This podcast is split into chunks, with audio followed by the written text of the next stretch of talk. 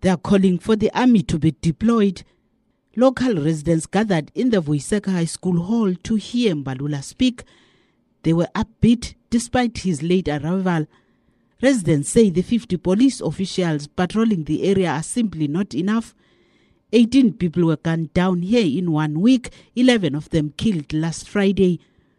Community leader Joseph Makeleni says they also want floodlights as the area is difficult to police at night. Makeleni says they live in fear of brazen criminals. People are not, uh, they don't trust no more the police. That is why we're looking for the soldiers, please. That is what we're looking at now. The soldiers must come and operate here. Nobody in, nobody should go out until the process is done. Community leaders also say police patrol the area until after 10 at night. Thereafter, it's a free for all for criminals.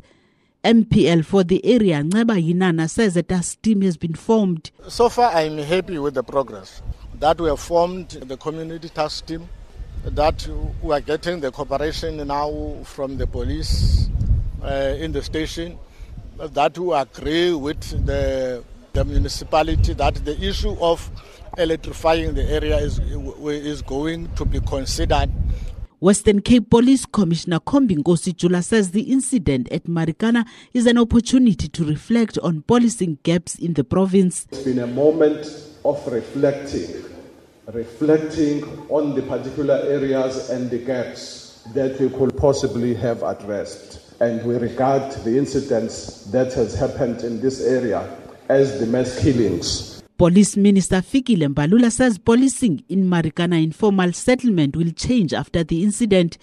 A new station commander will lead the fight against crime. Mbalula says the police service has been infiltrated by criminals and there's a need to relook at its recruitment practices. We can no longer put a blind eye to the fact that there are criminals within the police and they are undermining law and order in the Republic of South Africa. The hunt is still on for the killers. I'm Tandiswa Maui in Cape Town.